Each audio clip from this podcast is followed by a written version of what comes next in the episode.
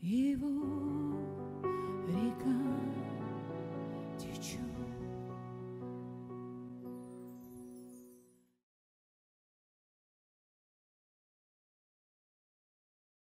Хорошо, да, мы вчера, смотрите, мы вчера говорили о том, что спасение – это эм, что подразумевается под понятием спасения. Мы спасали, э, то есть в таком, есть, смотрите, есть два богословских подхода, восточной и западной церкви. А я вам вчера рассказывал восточный подход к спасению. То есть на Востоке э, э, восточный мир понимал вот беду какую. То есть чтобы понять, а что такое спасение, нужно определить, от чего спасаемся. Правильно? Потому что если ты э, ставишь разную отправную точку, у тебя и разное, разное богословие. То есть в Запад всегда ставил, западная церковь всегда видела проблему у человечества в Боге. То есть есть Бог, который вменяет людям э, разные грани вины. И вот, вот эта вина, которая от- отходит от Бога, она наша проблема. И в западном богословии, это юридическое богословие, юридизм так называемый, мы с вами протестанты, и мы являемся наследниками. Спасибо, Настя.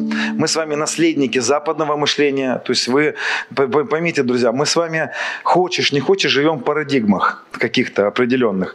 Ты не понимаешь, как ты понимаешь. Никто из нас не понимает Библию, как она написана. Мы все ее понимаем, как нам объяснили, потому что мы живем в определенном... Вот, э, знаете, не был в Китае как-то ну, и с китайцами разговаривал. Ну, вы знаете, китайцы – это отдельные вообще да, это, ну, говорят даже, что китаец, да, как бы вот такая даже есть, да, как бы, что с другой планеты, что ли. Ну, вот я разговаривал с одним китайцем, говорю, вы почему подштанники летом носите, мужики? Он говорит, а вы что, не носите? Я говорю, нет. Он говорит, а вы почему не носите? Я говорю, ну жарко же летом в подштанниках ходить. Он говорит, ну потому что жарко, поэтому и носим подштанники. И дальше я и перестал пытаться понимать, потому что ну, мы живем в разных, разных мирах и по-разному смотрим на, ну, на какие-то э, суть вещей. Да? И вот мы, живя в, живя в культуре западной, хотя мы на Востоке с вами, почему Восток, Восточная Православная Церковь отторгает нас? Она с нами не хочет ничего общего иметь, потому что мы пришлые, мы Восточная Православная Церковь, я вам сейчас объясню ее богословие, ее ну, понимание. Очень хороший вопрос, кстати, ты задал. Кстати, здесь и, про, и на первый ответ, вопрос будет ответ. А мы с вами пришлые, мы с западного мира пришли. Вот у западного мира проблема человечества – это вина, которую Бог вменяет людям – Поэтому у западного богословия ответ, если вина – это проблема, тогда Иисус что сделает? Спасает нас от вины. И Он тогда примиряет нас, решает вот этот вопрос. И здесь тогда, эм, здесь тогда все понятно в этой схеме, что есть Бог Отец, есть Бог Сын. Бог Сын – это вот тот, который идет на крест, чтобы пролить кровь, чтобы Богу Отцу, как бы угодить Богу Отцу. И тот говорит, все, я снимаю с вас вину. Вот это западное богословие. Вот так мы понимаем то, что сделал Иисус. Вот, смерть – это вина, и мы спасаемся от вины. Восточная церковь никогда такого не предполагала. Они видели проблему человека, то есть они от, отправля, от- ну, отправная точка – это смерть человека. Они видели проблему, и я согласен с ними. Они видели проблему человека не в Боге, который меняет им вину. Они видели проблему человека в смерти. Смерть у человека. Что такое смерть? Значит, вот здесь мы определяем понятие смерти. Я вчера говорил, и сегодня хочу на это акцент делать. Значит, смерть – вот беда человека. И в восточном понимании Бог, Он любящее добро, Он абсолют. Он никогда не мог э, разозлиться, но Он не человек. Там много можно, я могу об этом говорить, я хочу еще об этом потом говорить, да. Но восточный мир, он всегда говорил, Бог это абсолютное добро. И мы не спасаемся от злобного Бога. Он не злобный Танос, как Сергей Лукьянов говорит, да, это не языческое, это языческое представление Бога. Хоть мы, мы с вами сто процентов живем в языческом понимании Бога. Вы даже не представляете, сколько языческого у нас всего в голове. Вот, я сегодня коснусь некоторых моментов, разгребу некоторые кучки. Вот, Восток говорил так, вы что, ребята, какой Бог, какие проблемы с Богом? У нас проблемы со смертью. А что такое смерть? Смерть – это Адам отделился от Бога. Он, будучи, в, не являясь светом, жил во свете, жил с Богом. Он был в единении с Богом. И все, что в его жизни было хорошее, это Бог. Он как бы как подсвечник, на котором была, была свеча. Он как бы сосуд, который был наполняем жизнью. И вот он отошел от этой жизни. И этот подсвечник потерял свечу. Он провалился во тьму, человечество, человечество провалилось в смерть. И у человека проблемы не с Богом, у человека проблемы со смертью. И смерть – это бытие человечества. Это вот, вот она, смерть. Смерть везде. Кошка бегает за мышкой. Собака бегает за кошкой. Мышка, в свою очередь, тоже за кем-то бегает, и у всех какая-то война, и все не могут договориться между собой. Да? И только в Царстве Божьем мы видим, что лев лежит, э, волк лежит с ягненком и так далее. Лев лежит с ну, как-то вот примирение происходит. То есть. А человечество погрязло во смерти. И Восток видел в любовь Бога в том, что Бог смотрел на все и говорил, я так люблю вас, друзья, я не хочу его в смерти оставить. Просто я не могу долго о смерти говорить, потому что ну, это целая тема надо поднять, чтобы объяснить всю суть смерти. И главная причина, проблема – это смерти. То есть начало смерти где? В разделении с Богом. Поэтому начинается спасение человечества с единения. То есть Бог, Он говорит, я хочу вас спасти, ребята, не от себя. Я хочу вас спасти от смерти. Поэтому я иду спасать вас от смерти. А главная причина вашей смерти – это отсутствие меня. Поэтому первое, что решается на кресте, это возвращение в единение, возвращение в жизнь с Богом. Понимаете? Потому что тьма – это отсутствие света. Помните, про него написано было, про Яна. Вот он, он не был светом, а вот этот вот уже свет. Вот Иисус свет, и Он врывается в нашу жизнь, чтобы просветить нашу тьму, нашу смерть. Тление – это смерть. Ну, вот Бог никогда не хотел, чтобы человек умирал. У него не было желания. Это вот, вот, если когда-либо кто-либо скажет, что у Бога было желание убить людей, это, это неправда. Если бы у него было это желание, он бы оставил людей бы умирать. Он хотел всегда спасти человечество. И даже, вы скажете, ну а подождите, а в Эдемском саду тогда что было? Да? Ну вот в Эдемском саду явно же, что мы видим э, э, у Бога злость какая-то на Адама. Он ему говорит, Адам, ну-ка иди сюда. Ну-ка слушай меня внимательно. Вот я тебя сейчас предупреждаю раз. Если ты, не дай Бог, меня ослушаешься, если ты, не дай Бог, да, то я тебе во имя Иисуса такого устрою. Я тебя замочу просто, ты понимаешь, не ешь это, меня раздражает, я не могу терпеть, когда вот кто-то ест вот этот запретный плод. Ну, я утрирую, вы понимаете, я преувеличиваю все. Конечно, этого не было так. Но нам кажется, что Бог говорит, вот это не ешь, вот это ешь. Вот это будешь есть, ну, получишь просто от меня. И Адам такой, как бы, ну, вдруг не получу. И как бы сел, и Господь приходит и говорит, так, даю тебе один шанс. Адам, ты где? А, не использовал шанс, а я, я хотел показать тебе, что я добрый. Шанс-то я тебе один дал. Не хочешь выходить из этого всего? Ну-ка иди сюда. Ангелов отправляют, они ему в ноздри два пальца выводят его за, за стенку и ставит меч. Этот ангел с мечом, Херувим стоит. И он говорит, все, Адам, давай отсюда, до свидания. И потом по западному богословию Иисус приходит и говорит, ну как бы надо решить проблемы-то с отцом. Давайте решим, я как бы как заступник решу вот эти вопросы, да? Понимаете, да? То есть у нас вот такое. Вы ловите, чтобы мы в такой парадигме жили. Восточная другая идея. Восток говорил так, когда Адам согрешил, Господь ему говорил, Адам, слушай, ты не ешь, пожалуйста, запретный плод. А запретный плод, я вам сейчас объясню, запретный плод – это идея, это ложная идея – о том, что Адамушка, в тебе есть... Но он говорит ему, Адам, пожалуйста, ты не обольстись, не подумай, что ты свет. Ты не свет, в тебе нету света. Пожалуйста, не, сделай так, охраняй свой сад и не позволь тебя обмануть, чтобы ты не подумал, что ты Бог, что в тебе есть величина. Знаете, какая проблема, когда вы встречались, э, вы встречали таких людей, когда вот приходишь на вахту, есть какое-то общежитие, ну вот этот эффект вахтерши, да, то есть, ну, а, да, она, она вахтерша, как бы, она не есть все предприятие. Но почему-то, попав вот в эту ситуацию, в этом подсвечник решил, что он свеча, да? что это вахтерша, она, ну как бы, она, это она, это все предприятие. Вот это она отвечает за всю страну и за все оно. И ты понимаешь, что у нее кризис, кризис самоидентификации, она не поняла, кто она.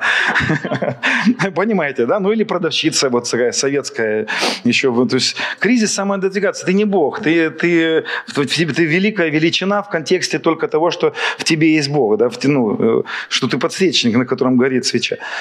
Адам, не уходи в, в обман.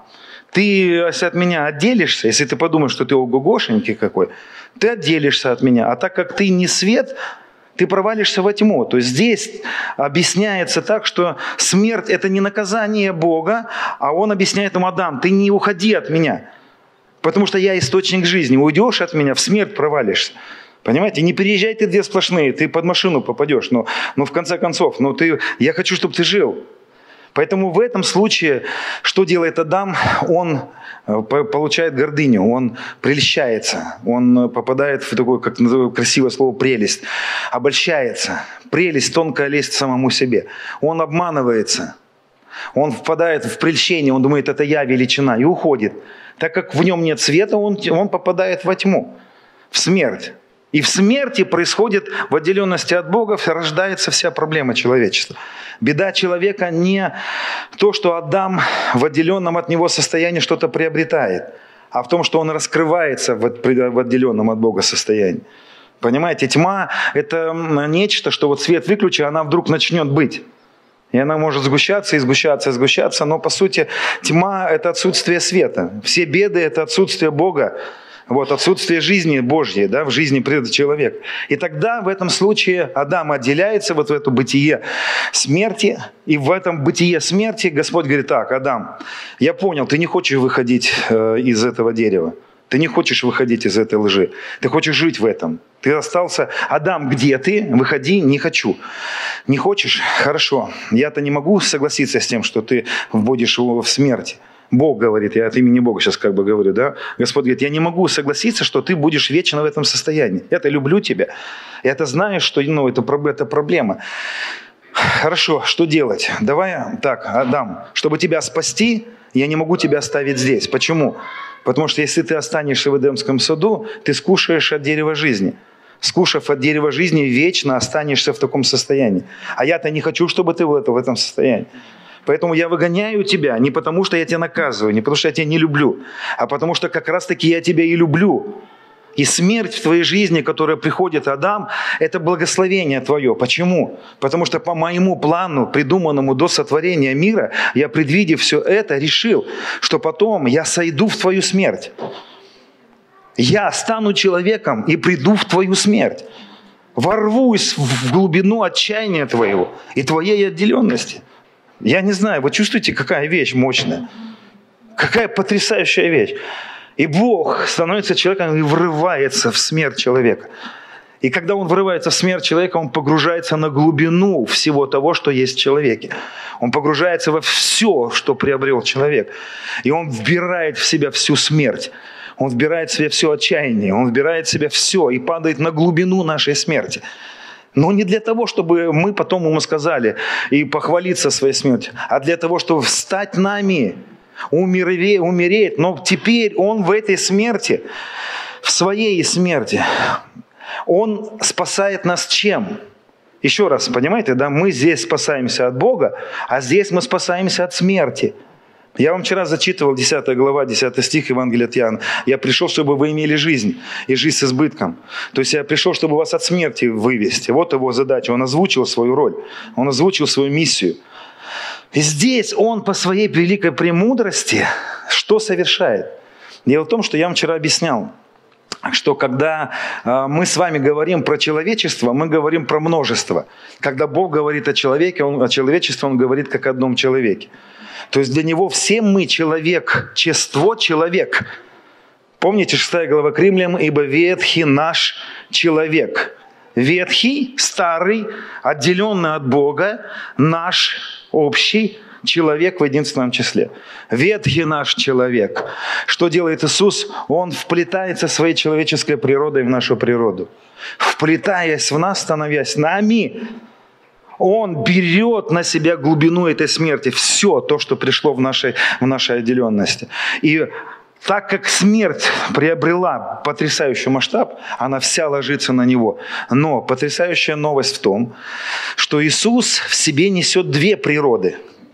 Вот тут начинается самая потрясающая э, вещь в Евангелии. Он несет в себе две природы. Он Бог по природе – нетленный, несотворенный. Помните, вечный логос Отца. Важно подчеркнуть, вечный логос – это тот, который никогда не отделился от Отца. Не было никогда, что был Отец, от него отвалился какой-то Сын, и который начал все творить. Нет. Это то, что мы не можем понять, это трое, суть одно. И Сын, Бог Сын, Он вечно отделяется, от, Он вечно рождается, Он вечно соединен, Он, не, он, он, Отец и Дух Святой, суть одно, это одна личность, одна ментальность, одни мысли, одно состояние, одно желание, неразделимые в своих потребностях, желаниях, мыслях и так далее. То, чего у меня слов еще не хватает. И вот Иисус в себе несет две природы. Я сейчас вам Евангелие рассказываю. Две природы. И природой человека он соединен с нами, с нашей смертью. Но как нас решить смерти? Не просто свалиться в нашу смерть ему надо. Ему нужно вытащить нас из смерти. А как? Через природу Бога. Потому что он в себе несет две природы. Они в нем есть, соединены, но не смешаны. И никогда не будут смешаны. И так как он по природе Бог, он, став нами, умирает вместе со всеми нами на кресте, берет на себя вину, я про вину завтра буду говорить. Про осуждение, вину. У меня Господь мне дал сны интересные на этот счет. У Насти тоже сон был. Она завтра будет рассказывать про чувство вины, про вину, про осуждение, про вот э, момент оправдательский, вот это оправдание. Я сейчас вам рассказываю в смерть. И Он, став нами, умирает. И когда Он воскресает, воскресает кто? Воскресает Бог, воскресает. Человек, в котором Бог. У нас проблема, помните, какая у человечества? Отделенность от Бога. А как решить эту проблему? Через воскресение Христа из мертвых. В воскресении Христа воскресаем мы с вами. Мы с вами воскресаем. Когда мы воскресли с Ним, мы стали с Ним одно. Вот тут мы были ветхим Адамом, ветхим человеком, человечеством. А теперь мы совоскресли с Ним, мы с Ним новое творение во Христе Иисусе. Это новое творение во Христе Иисусе уже не отделено от жизни оно не перестало иметь в себе жизнь. Вот в этом во всем жизни нету. Но теперь жизнь в нас. Не мы жизнь, но жизнь теперь в нас. И мы в жизни находимся, мы во свете. Мы во свете, и свет в нас. И в этом Евангелие, в том, что мы отделились, и в этом завершенность. Что завершил Иисус? Что же Он сделал? Он завершил цикл нашей смерти.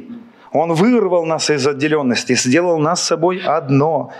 И вот в этом состоянии единения с Ним мы с вами все и получаем. Потребное для жизни. И теперь вот был первый вопрос, а что нам? А нам теперь первое, что нужно, во-первых, понять.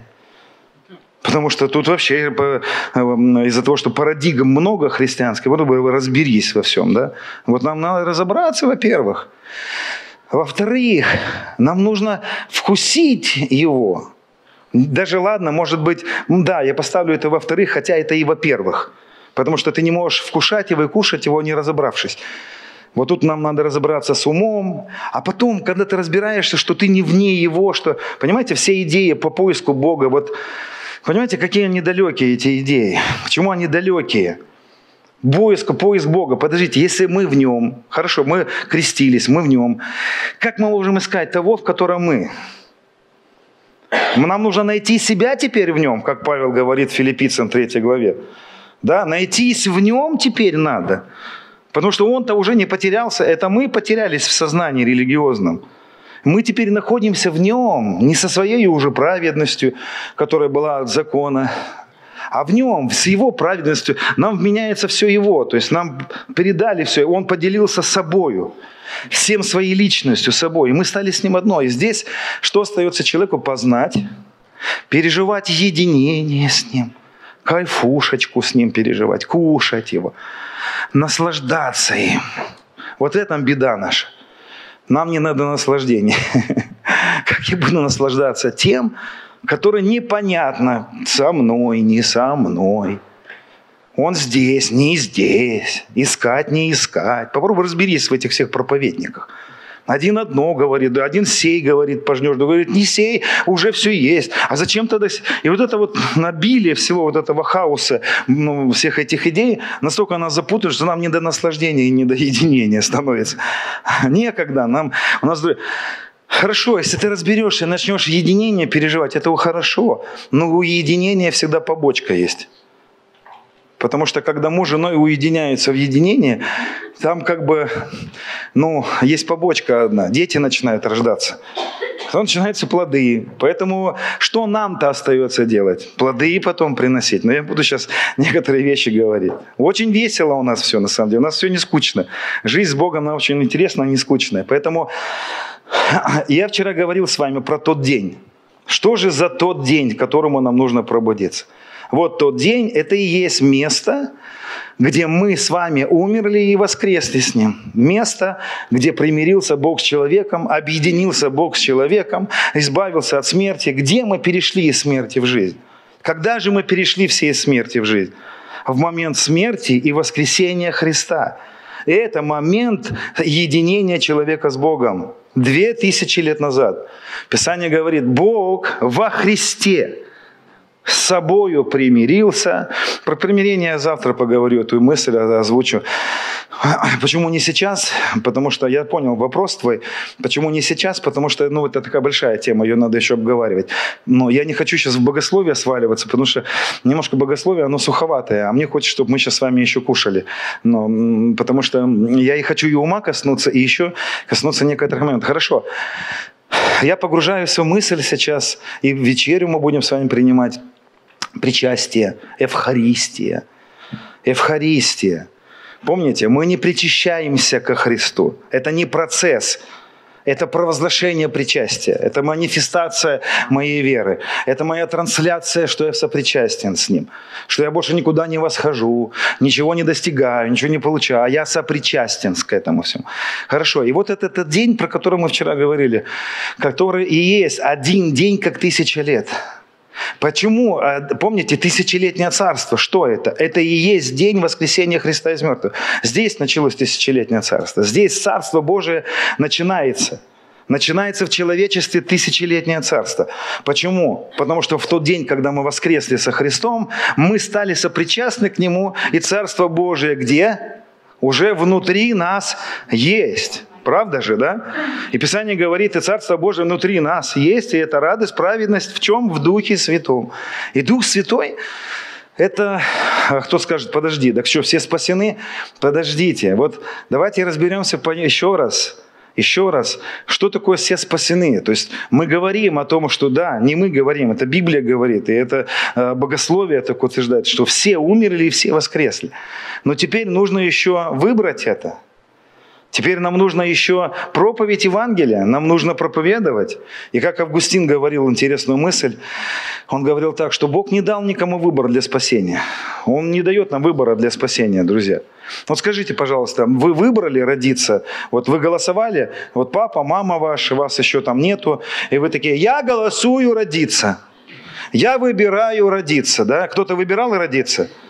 Нет, мы потом и говорили порой, я помню, с мамой поссорился как-то, пришел, я не просил вас меня рожать. Зачем меня мать родила?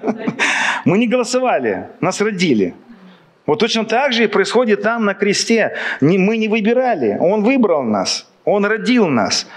И знаете, Августин мысль потрясающую говорит. Он говорит, никто из нас не выбрал родиться, никто из нас не выбрал умереть и воскреснуть с Ним. Но он дал, он дал нам один выбор. Выбор все-таки он нам дал. Знаете какой? Отказаться. Выбор-то все-таки остался. Отказаться, уйти. Не хочу. Я тьму возлюбил. Мне больше нравится в тюрьме. Мне больше нравится самому. Я отказываюсь. Я не хочу больше с тобой жить. Да, ты дал мне эту возможность, Иисуса. Я не хочу. Мне с Буддой интересно, с Кришной, Мишной и Вишной и все остальные. Мне более что-то интересно там, мне там, у меня тусовка, у меня, мне тут интереснее. Поэтому что там Иисус э, смертью смерть поправил? Да ладно, извините, мне тут своя, мне смерть нравится. Есть люди, которые возлюбили больше смерть, тьму, поэтому они отказываются от жизни с Богом. Вот это Евангелие, это фундамент нашего должно быть спасения, понимаете?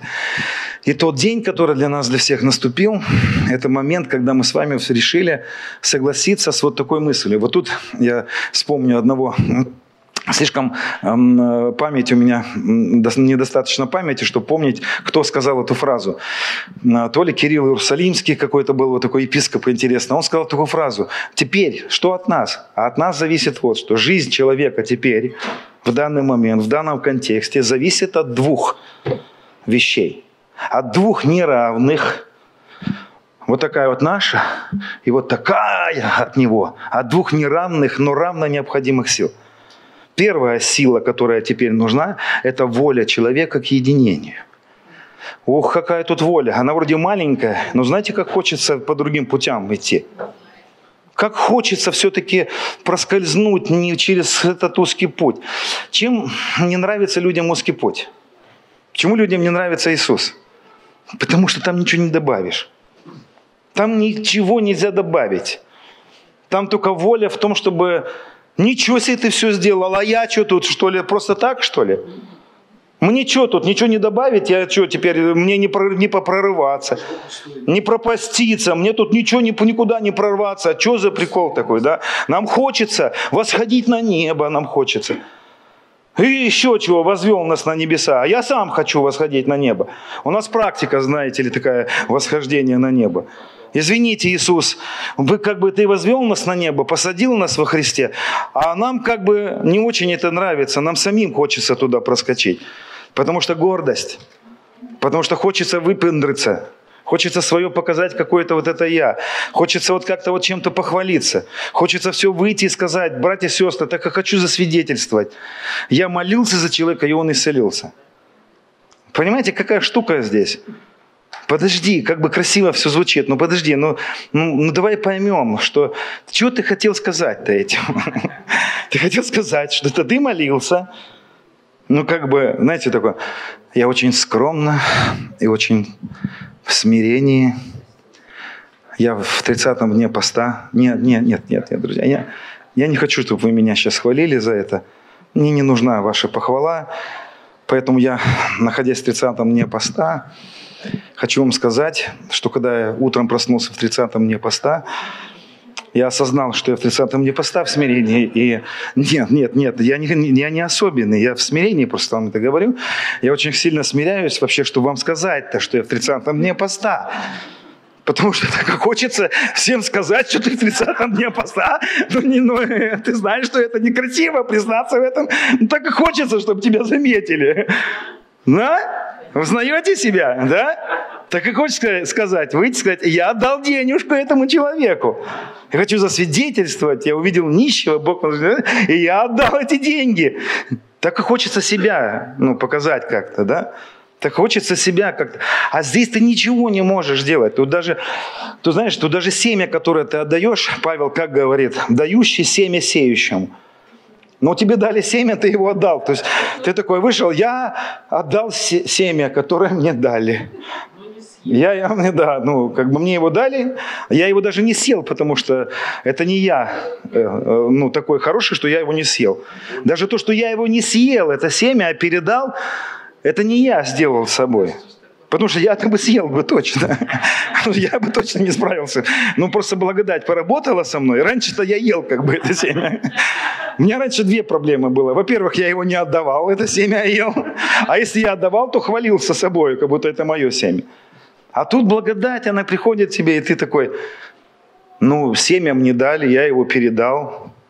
Это не мое семя. Во-первых, ты уже ничем хвалиться не можешь, потому что у тебя вообще ничего своего нету. Во-вторых, то, что ты его передал, это была благодать, которая с тобой поработала, Духом Святым, освободила тебя от осознания, что это ты такой крутой. И тут вообще нечем гордиться. То есть благодать, она решает нас возможность. А так хочется. Мы даже не осознаем, как нам это хочется. Понимаете, поэтому, поэтому старший сын, он и раздражался-то на младшего, потому что он-то, он же там что делал? Он, он выпендриться хотел постоянно. И что-то, ну, как бы заслужить, потому что э, вот это я большой. Понимаете, да, какая штука? Вот, поэтому благодать и вот это единение со Христом – это абсолютно всепоглощающее осознанность, что ты просто сосуд. Ты просто сосуд. Нет в тебе какой-то особенной величины. Это великий день. День, когда ты понимаешь, что, что ты имеешь, чего бы ты ни получил. Что ты имеешь, чего бы ты ни получил. Все, что ты имеешь, ты получил. Вот возьми дома, приди и подумай, что у тебя есть. И когда ты напишешь то, что у тебя есть, ты поймешь, что ты ничего не имеешь своего. Это благодать. Это Он, который давным-давно, я тебе скажу тайну, я вот пришел к Иисусу, и Иисус начал меня благословлять. О Боже мой! Ты когда родился в своей деревне или в своем городе, ты уже начал быть настолько, не начал быть, ты был настолько потрясающе озабочен Его любовью, что все, что с тебе с детства сваливалось, а не в тот момент, когда ты его принял. Все что в твою жизнь свали, это все было от Него. Уже это, это все было от Него. Это не то, что до Христа, знаешь, он как-то трансцендентно где-то был в другом месте. А ты вдруг пришел к нему, примирился, он говорит, ну все, с этого момента я начинаю тебя заботиться. А до этого кто о нас заботился? А кто дождь на добрых и злых изливал до этого? А все было в его в заботе, да? Поэтому твое христианство не стало причиной его заботы о тебе. Все, ты, он вплел в себя все человечество и взял на себя эту ответственность. Он отец. У него столько много всего избыток. Он, у него некуда девать. Он постоянно изливает, изливает, потому что некуда девать. Он не нуждается в складах там каких-то и так далее. Поэтому к чему я хочу это привести? Я хочу привести к пониманию, друзья, отсутствия вот этого трансцендентного мышления у нас. То есть мышление какого-то, что вот я тут, он там. Я хочу задеть некоторые вот эти тексты, которые помогают нам, в кавычках, все-таки чувствовать себя чуть-чуть отделенными от Него. Ну да, вроде бы а, Христос в нас, упование славы, мы во Христе посажены. Ну как бы не совсем во Христе посажены. Потому что у нас есть какие-то тексты, которые нас еще немножечко как бы отталкивают. Самим Павлом написано. Вот эти тексты хочу зачитать сегодня. Это интересный текст такой. 2 Коринфянам, 5 глава, 6, 5 стих. Ну, интересно, друзья, все, идем дальше в эту тему, погружаемся. Разгребаем мусор в голове, в сердце, в нашей практике и так далее. Вот. Вот тут такой текст интересный. 2 Коринфянам, 5 глава, 5, 6 стих. «Но сие самое, на сие самое создал нас Бог». Еще раз подчеркиваем, создал, создал, создал, создал и дал нам залог Духа. Итак, мы всегда благодушествуем. И как знаем, что водворяясь в теле, мы устранены от Господа. Ну вот, приехали. Никто не спотыкался об этот стих. Ну как бы да, ты прав, брат, что вот он с нами, но он с нами в сердце. Ну, знаете, это как у нас вот. Я с вами во все дни, я думаю о вас. Ты знаете, Иисус там на небе, он дает нам Дух Святой. Причем Дух Святой тоже интересная личность. Не знаешь, когда уходит, когда приходит. Ну, как бы, то есть мы с ним как бы, вот, ну, как бы он тоже непонятно, постоянно куда-то уходит. И мы когда вот, ну, вроде как бы чувствуем, он с нами. Раз, ушел. Все, и куда он ушел? К Иисусу ушел, ну или кому-то пошел. Куда-то у него дела какие-то, у Духа Святого. Вот. И вот у нас как бы все равно такое мышление, что я с вами, я не оставлю вас. Ну, типа, я буду, я буду за вас болеть, друзья, я буду помнить о вас. Я буду, ну, я буду вот как бы хорошо о вас думать все там, ну, там. Но не здесь, как бы, да, потому что он все равно у нас в мышлении там. Еще раз хочу заметить эту вещь, друзья. Сын, Бог Сын, вечный Логос Отца. Дух Святой также неразделим. Не бывает такого, чтобы у Бога произошло такое отпочкование одного и одной личности, потом вторая личность отпочковалась, и она как бы отдельно... То есть почему они говорили три лица даже? Вот осознание даже вот этой фразы «три лица». Три лица. Ну, не то, что это вот три лица. Это не так. То есть это, опять же, нельзя в разуме представлять. Это почему три лица? Потому что в этом подчеркивается неразделимость. Абсолютно отсутствие вот этой трансцендентности друг от друга, отделенности или дуализма, так называемого. Я про дуализм сейчас поговорю, богословские термины напомню вам. Расскажу. Так вот еще раз. Смотрите, вот он, пожалуйста, текст у нас. Павел говорит, водворяясь в теле, мы устранены от Господа. Как быть? Как быть? Так все-таки он в нас, не в нас. Филиппийцам 1.23. Павел говорит, влечет меня и то, и другое. Имею желание умереть, разрешиться и быть со Христом. Подожди, Павел, ты хочешь сказать, что ты как бы еще не со Христом, как бы, да? Что как бы, ну, еще вот в таком ты состоянии, что как бы не совсем ты со Христом, да? А вот как бы ты потом только будешь с Ним. То есть какие, вот таких текстов еще есть тексты, которые нам как бы говорят, как будто бы мы с ним, не с ним, ну непонятно, не разберешься. Скорее всего, не с ним больше. Потому что, ну, мы же чувствуем, мы же, как чувства нам еще подкидывают э, догматики наши каких-то таких мыслей, что все-таки мы не с ним. И все-таки вот нам надо умереть, чтобы быть с ним. Еще раз хочу сказать, давайте подчеркнем вот эту важную мысль. Дух Святой неразделим с Отцом, Сыном. Неразделим. Никто не разрывался на запчасти в Боге. Это не то, что э, Бог – это то Дух Святой, то Сын, то Отец. Нет. Бог один, но три личности, три лица. Это я подчеркиваю. Кстати, я хочу еще один момент подчеркнуть. Сегодня есть такие проповедники, и проповедники благодати причем, очень популярные, которые утверждают, что Иисус не является Богом, и Иисус и Дух Святой – это не Бог. Никогда не слушайте таких людей. Отключайтесь моментально. Не, не потому, что они оскорбляют наше религиозное сознание. Потому что если Иисус не является Богом, то тогда мы не воскресли с Ним, мы не стали с Ним одно. И тогда смерть не лишена. И тогда смерть еще царствует. Понимаете? Если Дух Святой не является Богом, то тогда с кем мы одно? С электричеством, с ангелом. С кем мы одно стали? Понимаете, то есть не может Дух Святой быть не Богом, потому что если Дух Святой не Бог, то тогда с кем мы стали одно? А если мы не с, ним, с Ним не стали одно, тогда смерть царствует, и все остальные проблемы у нас присутствуют. Понимаете? Запомните себе эту мысль.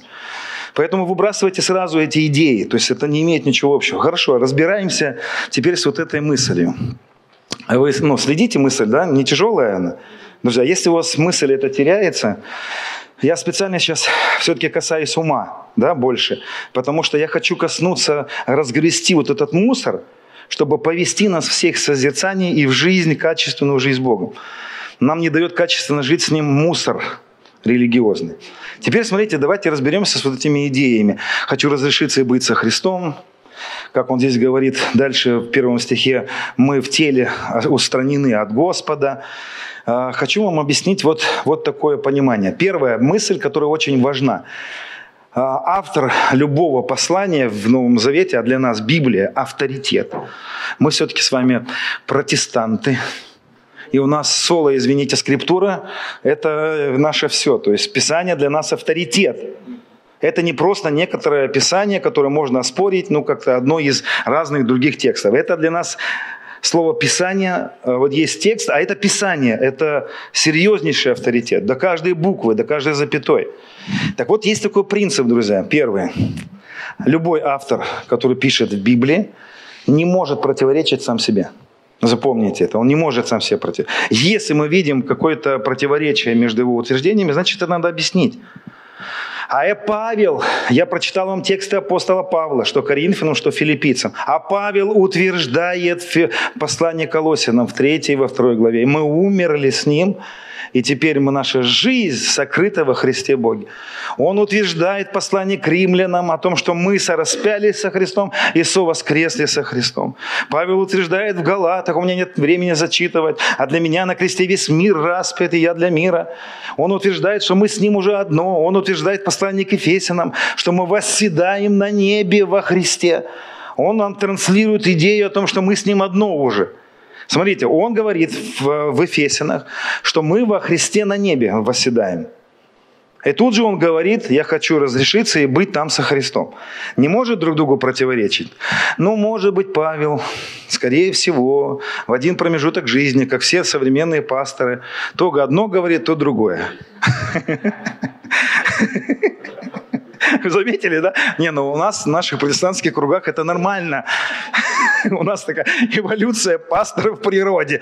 У нас такая богословская эволюция происходит. Мы то с горячо в устах, а за слюней доказываем одно, потом говорим, извините, братья и сестры, я не совсем был прав, я еще развивался, и вот теперь другая вам версия. И уже потом третья, когда версия, все сидят уже как бы знают, что на собрание надо ходить, но уже сильно и не верим, что он там говорит, этот пастор. В точку попал, поймал, да, я знаю, потому что я сам сижу и слушаю порой все это. Не было шизофрении у него, не было у него эволюции в богословии. Знаете почему? Потому что в начале своего путешествия служения он встречается с самим Господом и от самого Господа принимает Евангелие. И Евангелие его не меняется на всю протяжение жизни. Оно усиливается. Его скелет обрастает все больше и больше мясом, этот, этот кость. Но она не меняется. Структура его основания не меняется. Поэтому что же имеет в виду тогда апостол Павел в этих текстах? Водворяясь, он имеет в виду, знаете, друзья, как бы, как объяснить? Очень просто понять это. Если мы э, немножечко окунемся в их быт, в их образ мышления, в котором они жили. Они жили в дуалистическом мире, так называемом. Такой, то есть их мышление было такое. То есть он говорил на уровне их разума. Он говорил на уровне их менталитета тогда. Потому что все-таки люди жили вот в этом менталитете, что вот он здесь, Бог здесь, а он там, и он как бы оперирует вот к этому неизмененному еще мышлению. Потому что, по сути, когда он говорит здесь «хочу разрешиться и быть со Христом», это означает, что я хочу разрешиться от этого тела, которое ограничивает меня от всей полноты того, что я имею в Боге. Потому что это тело, оно слабое еще.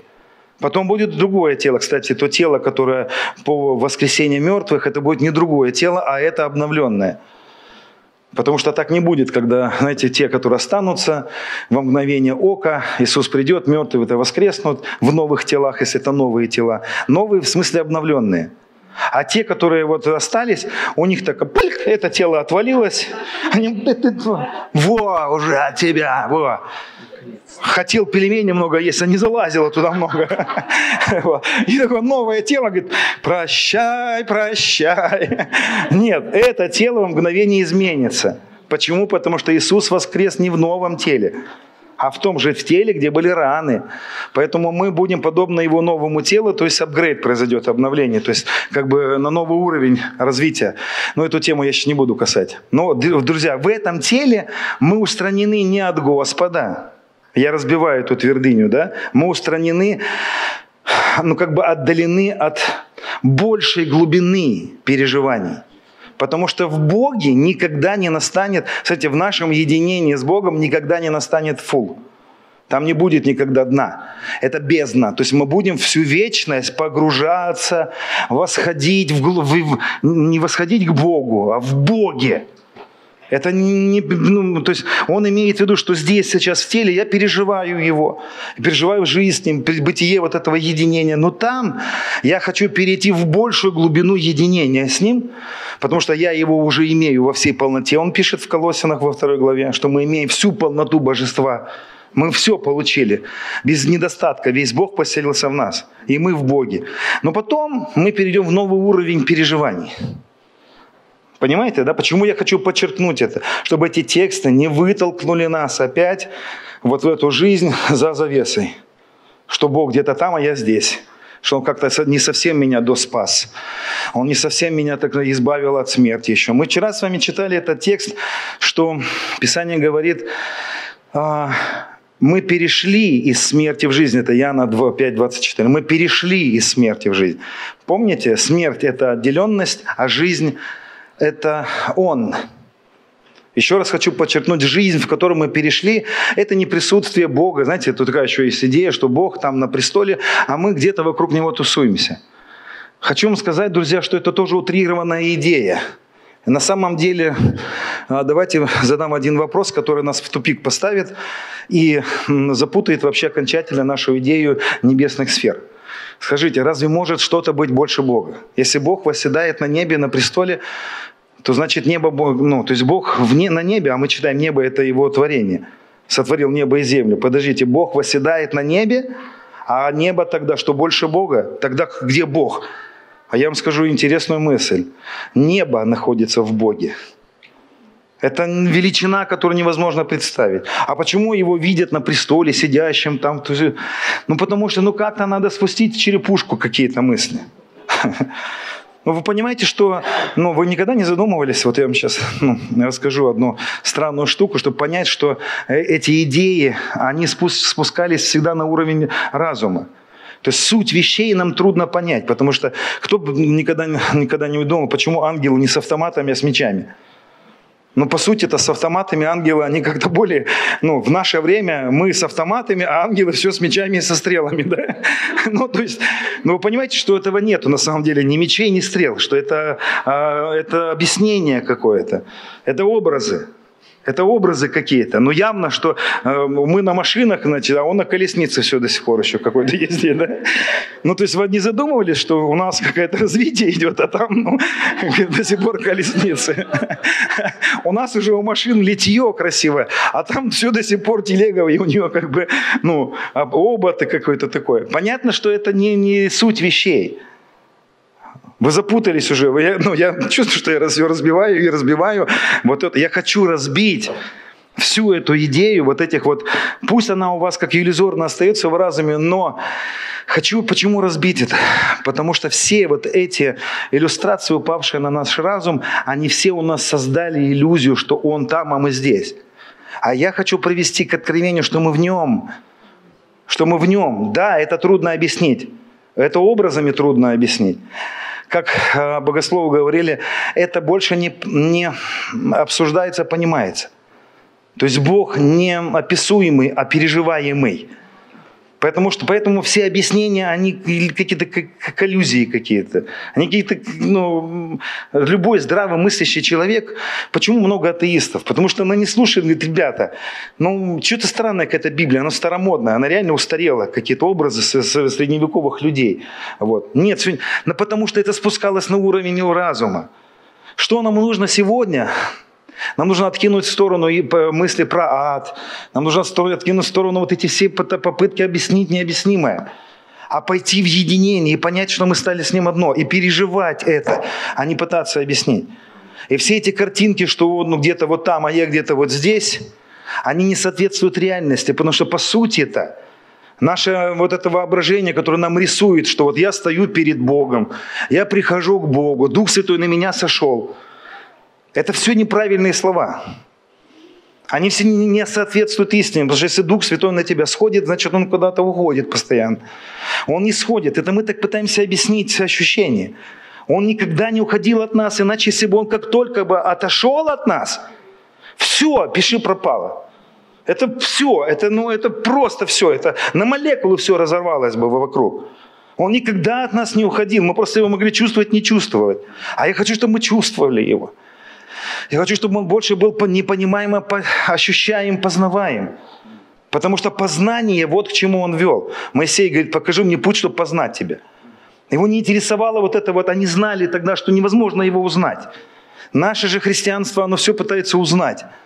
Из-за того, что мы больше вот умственно, чем, ну, знаете, умники, чем э, умницы. Поэтому нам нужно пойти в познание эти образы все, вот они как будто нас отделяют. Вот это вот понятие, как дуализм, хочу объяснить. Что такое дуализм?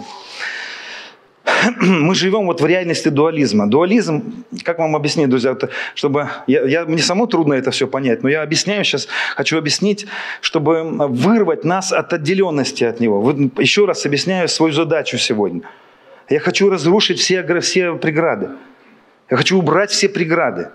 Одну преграду я убрал, мы удалены от Господа, мы не удалены от Него. Мы как бы сейчас не в полноте переживаний того, что мы имеем. И эта глубина не закончится вообще никогда, даже когда мы перейдем даже в то, в то сознание, да, вы понимаете? Что такое дуализм? Значит, люди, которые тогда жили, да и сейчас, живут в такой реальности. Вот послушайте, какая интересная реальность. Вот реальность дуализма – это гностическая мысль. Она, значит, пришла а, в попытках греков объяснить ну, суть вещей. И идея была такова, греческая. И вот церковь врывается в эту идею и перенимает в себя вот эти все, ну так скажем, нереальности настоящие. Значит, идея гностиков и, так скажем, и дуалистов была такова. Я вот часто это рассказываю, мысль. Значит, идея гностиков была такова. Был величайший абсолют Бог добро. У него было от 30 до 12 плером, так называемых явлений Бога. Среди них была мудрость.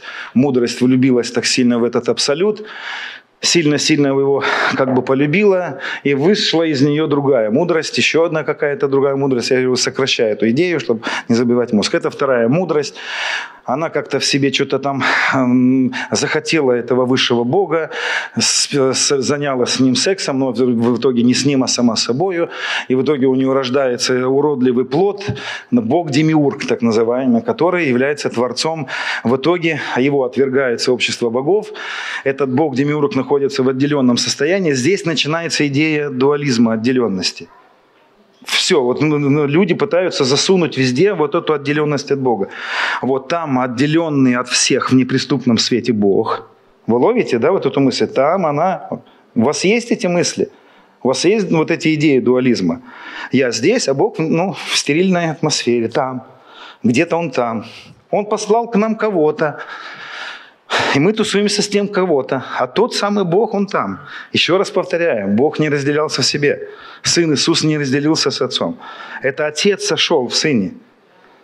Он не отделялся от нас. И вот этот Бог Демиург, отделенный в своем безумии, дур, такой, он дурной, он уродливый, но отверженный, он в своей вот этой уродливости рождает видимый мир, физический мир, душевный мир, оживляет все. Тот Бог решает всех спасти, отправляет Софию, та отдыхает пневму или дух. И вот этот человек, у которого тело плохое по, по этой идее, везде дуализм засовывается. Я сейчас его объясняю, чтобы вы поймали. Поймали себя на дуалистических идеях. Значит, Демиург создает тело, у тела душа, и тело, и душа уродливы, по понятию гностиков. А дух, который сошел от Бога, от Софии переданный, вот это дух хороший. Не слышали нигде это? Мы не росли в этих идеях. Дух хороший, душа так себе, непонятно какая-то вообще. Предательница постоянно носится туда-сюда дух, а тело, ну это вообще не обговаривается. Это вот потом второе пришествие нам поможет справиться с этой гадостью, которая на нас свалилась. Вот это все христианское, в христианство ворвалось гностицизм. У евреев никогда не было плохого отношения к телу, но я не про тело. Я говорю про разделенность. Дух постоянно с душою где-то воюет. Мы здесь, Бог там. Вы ловите, да? У нас постоянно какая-то вот такая вот разделенность. Я тут, он там, и надо куда-то идти, надо куда-то простираться, надо поэтому куда-то забираться, надо идти, надо, и, и, и все вот разделено между собой. Душа воюет с духом, везде вот этот весь дуализм, все погрязло в дуализме. А я вам хочу предложить вот такую идею, друзья, послушайте. Сейчас еще одну мысль поймаю, э, разоблачу.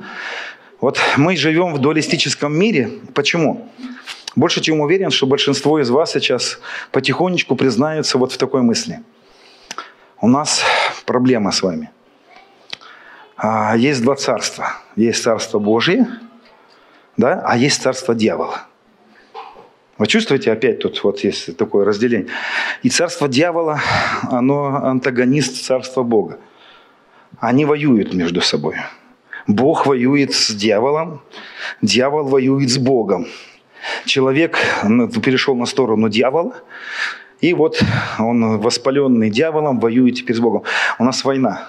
Небо воюет с землей. Во-первых, здесь небо хорошее, земля плохая уже. И поэтому из-за того, что земля плохая, можно бумажку бросить. Понимаете, почему мы портим природу? Почему ну, мы не относимся хорошо к телу, к природе, к всему, что там? Потому что оно плохое в нашем сознании. Оно пропитано. Оно еще пропитано оттуда. Мы даже не понимаем, как мы живем в этих парадигмах. У нас война Бога с, Бога с человеком, война Бога с дьяволом. А я вам скажу, нет никакой войны у Бога с дьяволом. Они не воюют между собой. Дьявол не воюет с, с Богом. Это невозможно. Это вообще невозможно. А я вам предложу другую идею, в которой нет вот этого постоянного антагонизма и драки. Я вам предложу другую идею. Есть Бог как свет, и есть личности, ангельские, человеческие, которые не хотят жить со светом и уходят во тьму и постоянно бегут от него. Они убегают, они не воюют, никто ни с кем не воюет. Есть тьма, которая постоянно бежит от света. Вот и все. И есть Бог, который преследует эту тьму не для того, чтобы ее хорошенечко отдолбить, чтобы вытащить из тьмы людей. Нету войны. Нету войны неба с землей. Небо с землей не воюет. Небо с землей не отделено. Нету отделения неба и земли.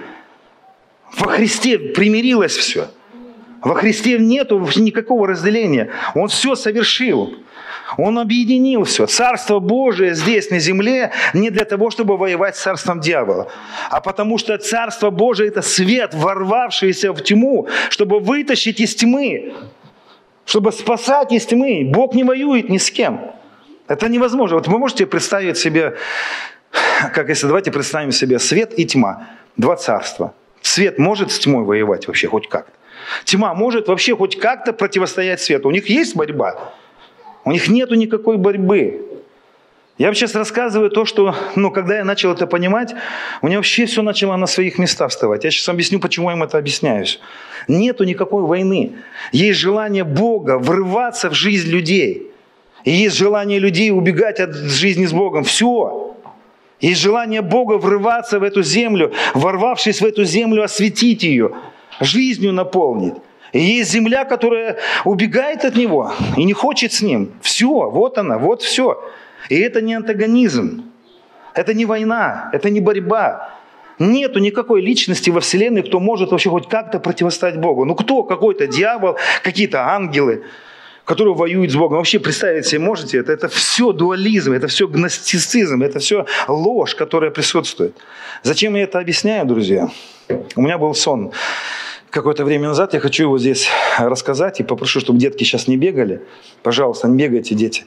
Я хочу рассказать его для того, чтобы и здесь кто-то вырвался, прорвался. И чтобы те, которые будут потом смотреть, тоже прорвались. Я вижу такой сон. Это было несколько недель, ну, две, две недели назад. Мы были в Турции с Настей, и э, Господь мне дал пророческий сон. Значит, он был таков. Во сне я был частью церкви, деятельной церкви, я не буду называть ее название, но эта церковь характеризуется в моей жизни для всех, для вас, своей очень сильной деятельностью. Она очень деятельная, эта церковь в России. Вот. И я, значит, как будто часть этой церкви, и вижу зал церковный, и вдруг открывается дверь, и вижу еще один зал. Вижу еще один зал, зал в здании церкви. Я захожу в этот второй зал и думаю, о, классно, у нас появился еще один зал, еще одна комната. Мы будем здесь проводить собрание. Мы будем здесь проводить церковь. Здесь будет вот это вот движение, будем петь, молиться, поклоняться. Вот наше вот будет собрание. Вижу во сне, как стоит женщина, женщина неверующая. Вот. Она смотрит, смотрит на меня, и у нее в глазах осуждение ко мне – она осуждает меня. Меня это раздражает сначала.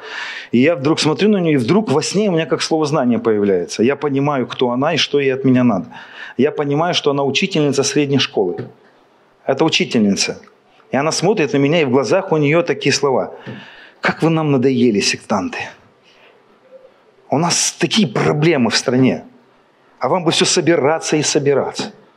Вам бы все спасаться и спасаться. У нас нужда, и нам, нужно, нам нужна помощь, она мне говорит. А у вас все собрание и собрание. И даже это здание, которое вы могли бы отдать нам и послужить нам, вы там еще одно собрание решили делать.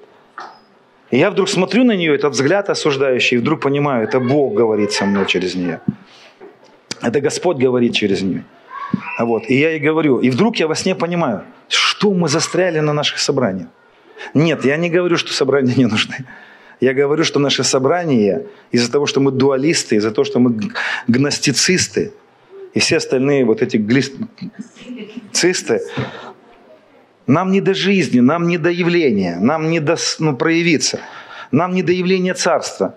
Мы спасаемся еще. Мы освещаемся еще, мы не до дела, нам все надо в собраниях находиться. Вы понимаете, она все еще... Почему в собраниях? Ну, я недоделанный, тот недоделанный, этот не освященный, этот еще не нашел Бога, тот еще ищет, этот не чувствует себя ну, найденным. И поэтому куда нам идти? Какое царство проявлять? Вы о чем? Нам надо вот... И я вдруг понимаю всю безумие этого обмана, в который попала церковь. Нет, чтобы понимать, что Христос в нас уже, что Его жизнь поселилась в нас – и что Царство Божье в нас, и тот день настал, и тысячелетнее Царство – это Христос в нас. И я вдруг смотрю на нее и понимаю, как Господь мне во сне говорит, они нуждаются в вас, а вы застряли в себе, потому что не имеете откровения, не понимаете, что я все совершил. И я смотрю на нее во сне и говорю, слушай, правда, точно ты говоришь, нам нужно служить вам. Время наступило, чтобы нам осознать принадлежность к царству и к царю понять, что Бог нам даст много ресурсов для того, чтобы явить Царство, явить Христа через нас. И я говорю, правильно ты говоришь, нам нужно школу здесь сделать. Нам нужно влиять на поколение, которое растет в нашей стране. Нам нужно повлиять и быть благословением для детей, которые вокруг нас. Нам нужно пробудиться к тому, что Христос в нас уже. И Царство Божье вырваться хочет через нас. И я ее зову, говорю, скажите, у вас есть квартира? Она говорит, я много лет служу в образовании, и у меня нет квартиры. И вдруг я слышу, как мне Дух Святой во сне говорит, я хочу вам столько денег дать, чтобы вы квартиру ей купили, чтобы вы помогли этой семье. И он говорит, а я дам это, и у меня есть эти ресурсы. И он говорит, я хочу так свое царство проявить, чтобы вы явили меня этой женщине. чтобы у вас такие ресурсы были, чтобы ей служить. И не тащить ее в церковь, а царство ей проявить. И я вдруг понимаю, что, что нам нужно пробудиться к тому, что к тем ресурсам, которые у нас есть во Христе. Понимаете, мы все ждем. Мы, во-первых, не спасены, не доделаны. Во-вторых, мы все ждем второго пришествия, потому что Антихрист вообще всех... Ну, а куда, зачем нам царство тот проявляет? Антихрист все равно все испортит. Ну зачем мне хранить эту природу? Зачем мне все равно все сгорит? Вы понимаете, мы мучаем эту природу, потому что она все равно сгорит. Зачем нам служить людям? Они все равно все в ад идут. Зачем? Все равно всем поставят прививки, все умрут от прививок. Но, а чипы уже все готовы. Просто, просто ну, Тайвань сейчас немножечко как бы с чипами да и еще чуть-чуть, и они совсем станут маленькими. Я смотрел недавно, что в России проблема с чипами, ну, слишком большие чипы. Я так еще порадовался, там, слава богу, пока как бы нет таких технологий в России, чипы слишком большие. Поэтому как бы, российские чипы, это, как, знаете, как чипы Дэл, они большие. То есть ее еще пока не внедрить. Поэтому, но мы все ждем, пока нас всех убьют. Но нам не до царства не проявлено. Понимаете, да? А вот. И я слышу, как мне во сне Господь говорит, вам нужно влиять уже. И я вдруг понимаю, слушай, мы все хотим слинять с этой земли. У нас даже идея о том, что нам даже Инох в этом поколении очень понравился, потому что, ну, как бы грядет большая, большая волна, и тут остается только лишь, ну, как бы лыжи начистить и на небо сорваться, потому что здесь все будет плохо. Ну вот, да, вот тут на небо. А, вот. И, и я вдруг понимаю, подожди, подожди, мы все живем во лжи какой-то, мы в какой-то лжи живем, что все плохо. И я вдруг вспоминаю, я уже столько лет верующий, и все жду, жду, жду а, а, а, апокалипсиса, что этот какой-то апокалипсис, это практически как диагноз уже. Ну, знаете, какой-то какулипсис или этот, э, ну, как, э, ну, уже похоже на, на диагноз апокалипсис. Вы болеете. Да, я, ну, пишет доктор внизу, апокалипсис, болеет апокалипсисом. Пожалуйста, лечение. Лечение, сможешь лечение. Два раза в день Сергея Лукьянова, по две капли Валерия Гусаревича, любви, запивать все Святым Духом, лечиться, лечиться и еще раз лечиться. Запивайте завершеночкой и все такое. Я во сне вдруг понимаю, подожди, мы погрязли во лжи. Мы погрязли в сектанстве. Мы погрязли в постоянном ожидании вот этого всего плохого. Для нас это все плохое. Знаете почему? Потому что мы живем в отделенном состоянии. И отсюда свалить-то наконец-то хочется, потому что мы же не с Ним. Мы же удалены от Господа. И я вас не задаю вопрос. Хорошо, я понял, Господь, а кто этим может заниматься? И я слышу, я давно уже готовил людей для этого. И я во сне слышу фамилию одной женщины, я не буду называть эту фамилию. Он говорит, я ее к этому приготовил, и других к этому приготовил. И не только к этому. И не только к этому. Есть еще много всего. Я когда проснулся, я думаю, хорошо, я позвоню этой сестре, проверю, правильно. И я ей звоню, она с другого города. Я ей говорю, слушай, вот такой сон был у меня, что Господь хочет школы открывать в России. Он хочет являться, проявляться. Он хочет на детей влиять, благословлять детей – и я говорю, я слышал твою фамилию, он назвал, что ты призвана к этому. И она мне говорит, а я думаю об этом. Я не буду разго- да, открывать наш разговор, потому что там просто потрясающие какие-то вещи. Вот. Э, не могу раскрывать ее, ее состояние, потому что это еще только намерение, которое у нее есть. Понимаете? Поэтому, друзья, здесь, здесь надо разобраться во всем. Хватит быть дуалистами, хватит быть сектантами, э, апокалептиками. Хватит жить вот этими, знаете, постоянно страхом. Христос нас, ладно, пускай, хорошо. Если что-то не так будет, окей, Христос в нас. Еноха забрал и нас, если надо, но, но Енох жил, детей рожал. Вы понимаете, он не был апокалептиком. Он жил и рожал детей, он жил с Богом, уходил по земле и так далее. Нам нужно жить. Нам нужно жить здесь, нам нужно понять. У нас есть, вот вы задали вопрос, а что нам-то делать с этой завершенной работой? Нам нужно жить начать. Нам нужно детей своих начать видеть. Вы знаете, в этом сектантском безумии, я помню, когда вдруг, когда начал пробуждаться к вот этой завершенной работе, к единению, я поворачиваюсь на своего старшего сына и вдруг понимаю, а кто это такой? У меня вырос сын, 19 лет, а я не знаю, кто это такой. Мне не до него было, я все годы искал Бога. Я все годы спасался, я все годы э, ждал пробуждения, я все годы провел внутри церкви. Я понорвал отношения со всеми своими друзьями. Все мои друзья считают меня дебилом, сектантом. Я не общаюсь ни с какими своими одноклассниками, потому что они все плохие, а я хороший, извините. Они дрова для ада. И мне не до сына был. Я не помню, как вырос мой старший сын. Я не помню. И мне страшно стало от того, что меня обворовали. Я злой на все это. Но я исцеляюсь. Я в процессе. Я не говорю, что церковь не нужна. Я не говорю, что не надо теперь нам собираться, общаться, любить, служить друг другу. Я не говорю, что нам нужно бросить церковь, пожитование, строить дома. Я говорю о том, что нам нужно взять это все и привести какой-то божественный порядок. Я говорю, что нам надо вырваться из этих парадигм глупости, дуализма, отделенности, трансцендентности и всего безумия того, что якобы у нас нет, а у нас это есть. Последнюю историю расскажу. Я, может, ее рассказывал здесь. А, в Благовещенск, когда мы переехали, ну, еще до переезда в Благовещенск, у Настиных родителей, у тестя с тещей был дом. Кто-то был когда-то в этом доме. Ты был, Саша, в этом доме? Нет. Дима точно был. У нас был дом в центре города. 12 соток земли. Хороший был дом, но очень старый невозможно было в нем жить, потому что его и не покупали для того, чтобы жить. Его купили, когда мы с Настей женились, для того, чтобы на этом участке мы построили два дома. Родители построить должны были, и мы с Настей построить. 12 соток, нам хватало. Но нам запретили строить, потому что оказалась вся территория под снос. Мы ходили, просили, нам не дали. Родители прожили много лет в этом доме, старом, столетнем. Но самое что интересно в этой истории, это, друзья, мы знали, что этот дом принадлежал папу. Благовещенскому попу революции, дореволюционному попу. Это дом по-моему, мы, кстати, знали об этом, и было интересно понять, что там был поп, а теперь другой поп живет в этой, ну, как бы мы знали. У меня всегда было желание полазить по этому дому.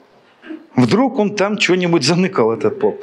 Ну ладно, что там он мог заныкать. Я жил в этой реальности своей. Было время, мы продали этот дом, очень хорошо продали. Но знаете, какая интересная штука? Когда этот дом, мы, мы продали этот дом, бульдозерист потом, который сносил этот дом, обнаружил клад в этом доме. Он обнаружил клад, и когда соседи рассказали про этот клад, мы отрицали это. Мы отрицали и отрицали. Не может такого быть. Не, мы как бы, мы как бы не признавались, что нам не, не по себе.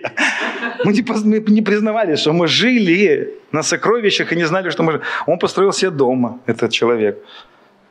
И когда мы об этом узнали, мы как бы так, ну, посидели, чай побили, и все внутри подумали, блин, да как так? Ну, как так? Это в кино происходит с кем-то, ну, не могло с нами произойти. Ну, ну. И в эту же ночь мне снится сон. Я во сне нахожусь в этом доме после этой новости.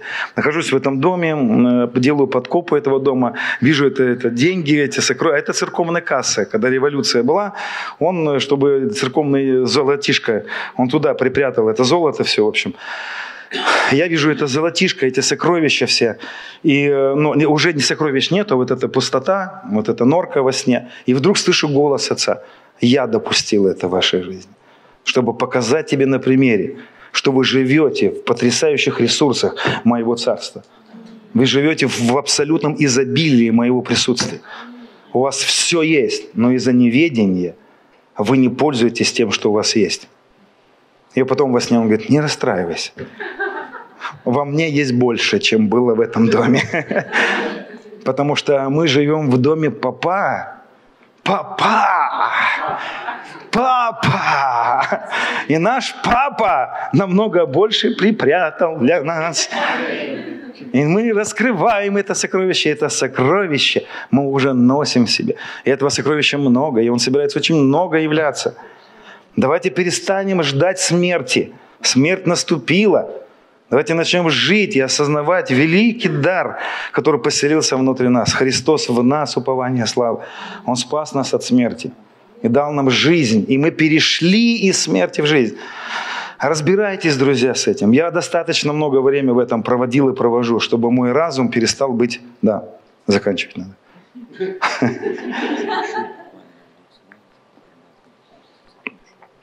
Ага. Пастор попросил затронуть буквально в двух словах. В греческих ли?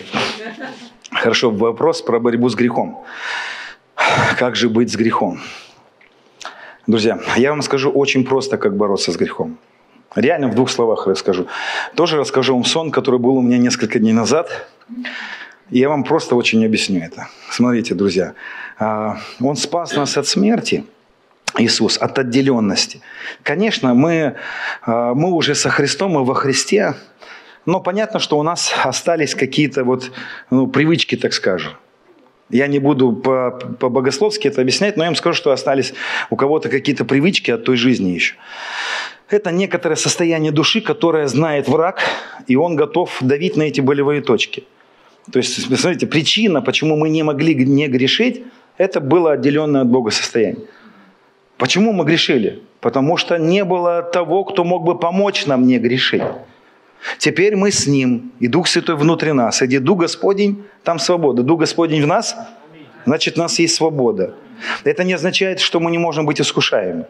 То, что Дух Святой у нас поселился, это означает, что теперь в искушении Он нам дает облегчение, чтобы мы могли перенести. Жизнь человека с Богом не, не, не подразумевает отсутствие искушений. Она подразумевает возможность победить искушение. Несколько дней назад я вижу сон. Я во сне вижу сильное искушение, переживаю очень сильное искушение и не могу с ним справиться. Не могу. Вот понимаю, что не могу, все. И вдруг я во сне говорю, так, Господь, ну смотри.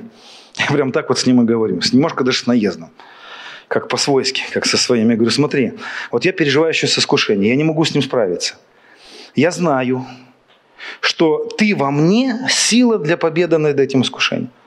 Я утираю руки, я сдаюсь, я не могу с это преодолеть, давай, действуй. И вдруг во сне я чувствую Дух Святой. Пау! И поднимается и говорит мне, ты прав, у тебя не было и нет силы победить ни одно искушение. Я в тебе для того, чтобы ты жил победоносной жизнью. И вдруг я говорю, и я, и я свободен от этого искушения. И я слышу во сне место Писания. Вас постигло, тебя постигло искушение, не иное, как постигает всех человеков. Но я верен. Знай, что я верный. И я его не допущу. Послушайте, Бог, помоги нам. Не допусти, пожалуйста, пожалуйста, не допусти, не допусти. Давайте возьмем поступ, он не допустил. А он такой, ну не знаю, я как бы хотел, конечно, допустить, но, но если ты просишь, ну ладно, я не допущу. Он сказал, я не допущу. Это его интерес, а не твой.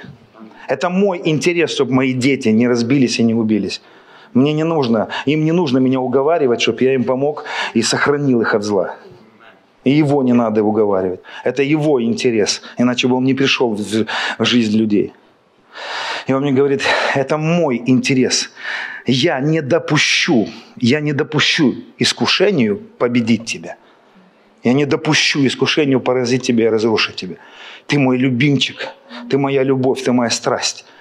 И при твоем искушении я всегда дам победу. Я всегда дам облегчение тебе. Я дам тебе победу над этим. Но знай, нет в тебе силы и нет в тебе возможности стоять против какого-либо искушения. Поэтому как мы побеждаем искушение и в чем причина победы над любым искушением? Присутствие, абсолютное Его присутствие в нас. Абсолютное Его присутствие в нас. Почему мы не могли справиться с искушением? Потому что было абсолютное отсутствие жизни с Ним.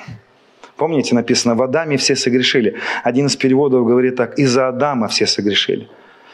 Почему Адам отделился, родил нас всех в отделенности – и из-за того, что все мы родились в смерти, без Святого Духа жили, мы не могли не грешить. Из-за Него все грешили. Из-за того, что Он всех родил в смерти. А из-за кого мы теперь можем не грешить? Из-за Него пришел в нашу смерть, опустился на глубину смерти, воскресил нас, соделал нас с собой одно, поселился в нас и стал в нас силой победоносной. Нету в нас никакой сакральности. И никогда не было. Никто из нас вообще никто. Мы в нем есть столько все. Поэтому его присутствие в нашей жизни – это величайшая сакральность всего. Настя, выйди, пожалуйста. Вы слышите? Его присутствие в нас – это сокровище. Его присутствие в нас – это гарантия проявленного царства. Это присутствие, его присутствие – гарантия победоносной жизни.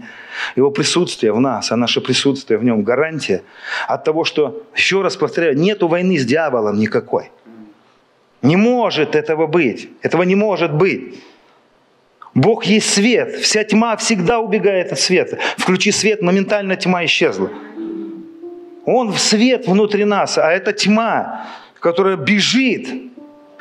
Бежит и бежит. Вы знаете, что в храме Дагона, когда этот был ковчег туда пришел, у Дагона, помните, что у него руки отрезаны, отвалились, голова, ноги остались. И вот некоторые говорят, зачем остались ноги? Чтобы он убегал, было как от чем бегать. У Дагона не было, кстати, ног, у него был хвост рыбий. Это была русалка. Ну, пускай хвост, пускай она, пускай останется ноги, вот, пусть бегает. Тьма убегает, рассеивается тьма. Христос в нас гарантия победы над всем.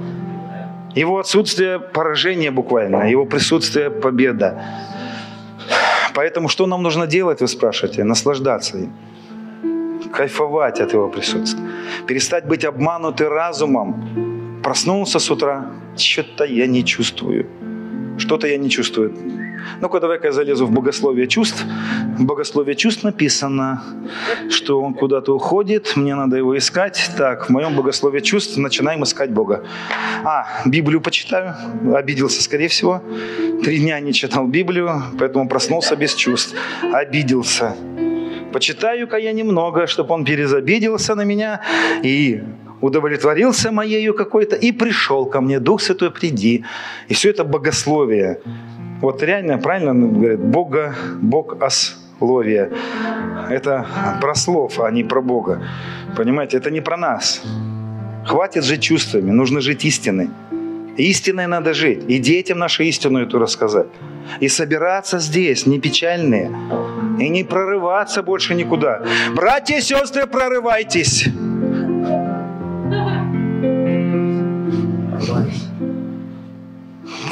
Прорывались, прорывались, прорывались, прорывались и прорвались. И разорвались. Ну, вот я рассказываю, брат один, помню, как его, Андрей, так пел в хоре, так, так прорывался, что мотня в штанах порвалась. Он, и потом домой вот, шел вот домой. Он настолько, его везде бесы атаковали. Я помню, он пришел как-то, говорит, меня бесы атаковали. Шел домой, смотрю, иду домой, слышу сзади шаги. Он говорит, я быстрее, они быстрее. Ночью уже ночь. Я быстрее, они быстрее. И он говорит, ну бесы атакуют через людей, люди, постоянно давление, дьявол хочет меня убить, я же ну, прорываюсь, поэтому дьявол не хочет, чтобы я прорвался. А дьявол как раз таки и хочет, чтобы ты прорвался. Зачем ему тебя трогать? Прорывайся, живи в безумии, ему это нормально. И он говорит, иду, иду, иду, убегаю уже. А эти все догоняют, и я, говорит, поворачиваюсь, и на них. Они, говорит, вот так прошли мимо меня. И пошли. И он говорит, я, а, я бесов изгнал из них. Они торопились, два мужика домой торопились. Мне кажется, это картина всего нашего христианства. Я когда это все осмысливал, думаю, это про нас. Это про нас. Порванная, ну вот, как бы разорванный разум. Завеса вся разорвалась, порвалась. И мы, в общем, живем вот в этой какой-то сюрреальности, какой-то нереальной реальности. Ну, простите, я современным языком говорю просто как есть. Не прорывайтесь. Не прорывайтесь своими нациями, своим национальным каким-то принадлежностью. Нету никакой сакральности ни в чем, кроме как в его работе. Нету. Нет сакральности в наших дарах и даяниях, кроме как любовь. Нету. Поздно. Нечем хвалиться, кроме как им. Поэтому давайте похвалимся им. Давайте встанем. Киндарабасанта. О, Иисус, спасибо тебе.